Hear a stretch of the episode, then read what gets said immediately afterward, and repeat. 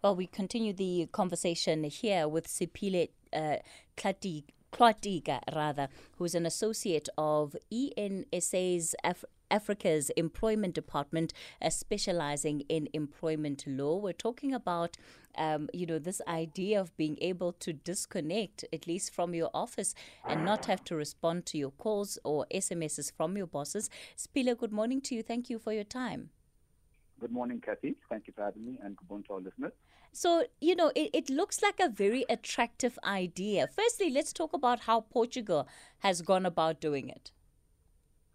Um, well, um, well, the right in, in Europe, well, essentially, I think let's first explain to our listeners what the right entails. Um, like you have just put it now, as a result of um, the, in, the, increase in digitization and remote working most recently, um, employees have been working from home mostly. Now, what this right um, essentially entails, it entails employees being able to disconnect from his or her work or refuse to engage in work-related communications emails um, as such um, during non-working hours. Now, it first came about in France um, in 2017. They were the first country to enact the law um, concerning this right to disconnect. And since then, other European countries, as you mentioned, Portugal as well, um, Italy, Belgium, Netherlands, and Canada, have also considered, proposed, or adopt such a right. Um, but most recently this year, um, the latest country was Ireland, where they have published a code of practice um, for employers and employees on the right to disconnect. So it is um, mm. it is quite um, popular in the European countries, but there are some other Asian countries such as the Philippines which have considered adopting the right as well. So, just to understand, Siphile, you are saying that the context under which it happened is due to companies moving more and more into the digital space where a lot of work is being done online and not necessarily through the physical presence of people in offices. Yes, um, that, that, that is true. Um, the advent of COVID 19 has contributed greatly um, to this right to disconnect and being brought back into the spotlight. It's been around for a number of years, um, but the pandemic certainly um, in the European countries has triggered conversation in countries having to enact legislation to give effect to the right. I suppose in many ways it is necessary because people want to be able to control um, their time. And where, where you have this remote working, oftentimes people are getting email at any times of, of the day and emails rather at any time of the day and they're expected to respond. But if your normal working hours are nine to five and you're getting an email at half past seven, I, I would imagine that part of what this disconnect uh, legislation allows you to do is to only respond tomorrow morning when you're back at work. yes, well, um, that's in certain countries, yes. Like I just mentioned now for you, um, in Ireland, for instance, the Irish Code um, is not actually a law, but it's more like codes that we have in South Africa as well. What the code requires is um, for employers to provide specific information to employees about their working hours and to ensure that employees are aware what their usual working hours are, reasonably to be, expected to be, and um, to ensure that employees take rest breaks. So what the Irish Code recommends for employers to do is that they should adopt policies where emails should be sent during working hours, except for in exceptional circumstances. And then when employees do send communications at times which may be inopportune for other employees, the sender should perhaps consider the timing of the communication to avoid disruption or, um, or and the like. But in South Africa, that is um, a different question. Um, obviously, each, each state has its own laws to abide by. Um, South Africa has not considered um, adopting this sort of right. In fact, it doesn't exist. Um, it, it, the, the BCA, which is the legislation which regulates working hours, um, could be con- could be an, a guiding point to start to see to see how this right might be applicable. Um, but as things stand in South Africa, the mm-hmm. right is, is not is not in place. But it could be considered that the right, for instance, employees do have the right to to fair labor practices in the constitution. Um, that could be interpreted to extend the right, but the, the problem is that the labor legislation, which is adopted to give effect to the constitution, does not expressly extend the right. Um, it just provides piecemeal protection to those employees who might be vulnerable if that's the correct word to use. Mm. Let's talk about what would be needed to make this sort of um, code, a labor code of practice, as, as you describe it, possible in, in South Africa. Where would we need to begin? Well, obviously, there need to be a conversation between government, um, trade unions, um, NEDLAC, because that's where, obviously, when codes of good practices are considered being implemented, that there needs to be a consultation process. But we need to first look at the practicality of it. Is it practical in South Africa? Is it a viable solution? I mean, um, you will, in, in, South Africa, for instance, most large corporates and multinationals um, do um, explicitly state in, in, employment contracts that, listen, as an employee, um, you are expected to work, if you, if you earn above the threshold, um, you are told that as an employee, there will be an expectation for you to work ordinary hours for no additional remuneration. Um, but is South Africa, the question then arises, is South Africa um, ready to have this right? And my assessment is that a simple um, blanket prohibition on communication outside of regular working hours might not be the viable answer, especially in South Africa, um, which is attempting to compete with other developed countries.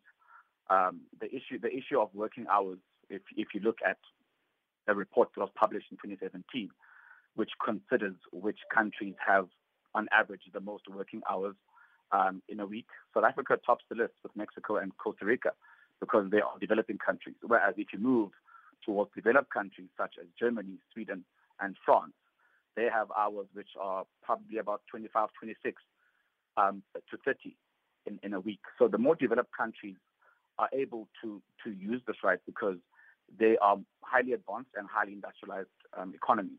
Whereas in South Africa, there's long-standing fears about unemployment, there is rising inflation um, and slow economic growth, which means that people are essentially required to work longer hours. So those are those are the considerations which you must have in mind in thinking whether is a viable solution for South Africa? Mm. Let's have the conversation then with our listeners. You heard what uh, Siphile had to say. Do you think that this kind of legislation would be practical in a country like South Africa? As an employer, as an employee, what are your views on this? On 011 714 2006. Uh, that's where I'll be taking your calls. Do you think it's time that, you know, as as workers, we're able to to to at least have in, in, in entitlement to be able to disconnect from the office, disconnect and not um, be expected to be reached at all times of the day. You can send me uh, your messages on 011 714 and on the WhatsApp line it's 0614 104 107. You know, Spile, it's quite interesting. I was saying to, to the listeners earlier that it it could well maybe seem viable in, in some sectors, but in others, um, probably completely uh, unreasonable. And and I was using uh, our sector, the media sector, as as an example. I know that one of the first things I was told when I got my first job was that when we call you you answer. You you make sure that you don't miss that call because you could be missing out on something big. Either there's a big breaking story that you need to be sent to. And if you're not available then that is almost in breach of the contract that you have signed.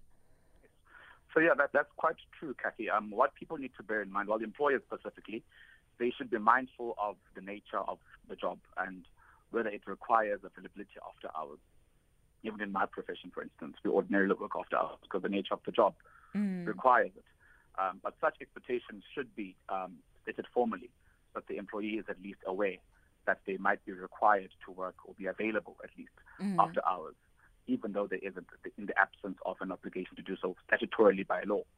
So um, it, it is important for employers to to make sure that the expectation is known because that benefits the employee to know what is expected of them and also the employer as well benefits in the process. Let me go to Mark, who's calling us from Johannesburg. Mark, good morning. Morning, Kathy. Yes. Um, I just wanted to make a comment. Um, all these laws go uh, around employers this and employers that and employers employers.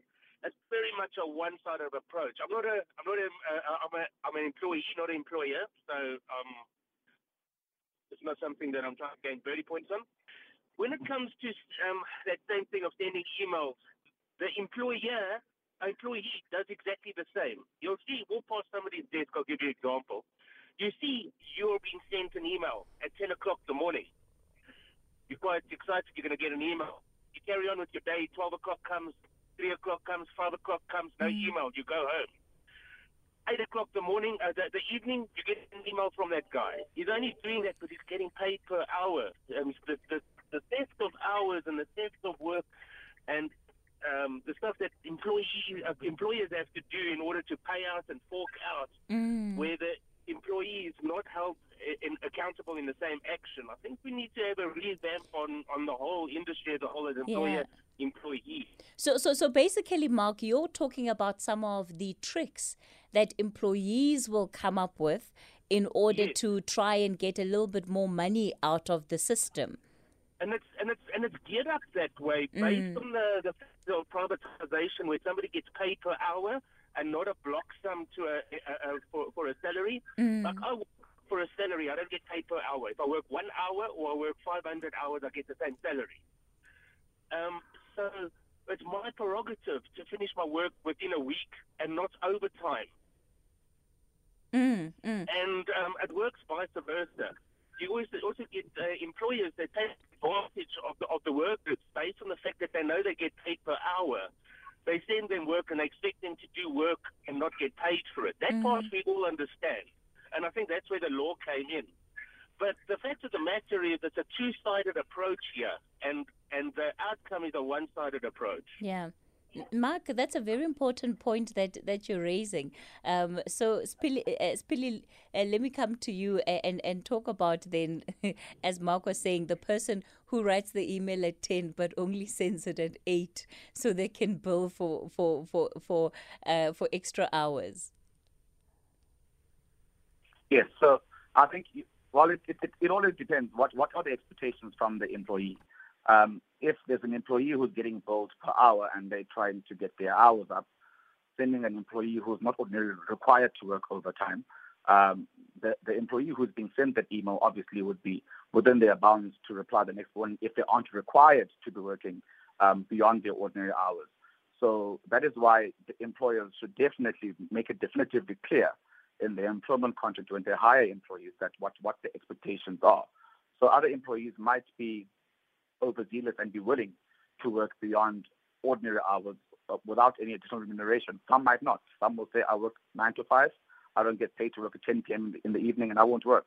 Well, that is fine, but only if the employment contract regulates that. So the starting point goes back to um, what regulates working hours in our country. So the basic conditions of Employment Act regulates that. And it provides protection to a certain group of employees who earn below the minimum earnings threshold.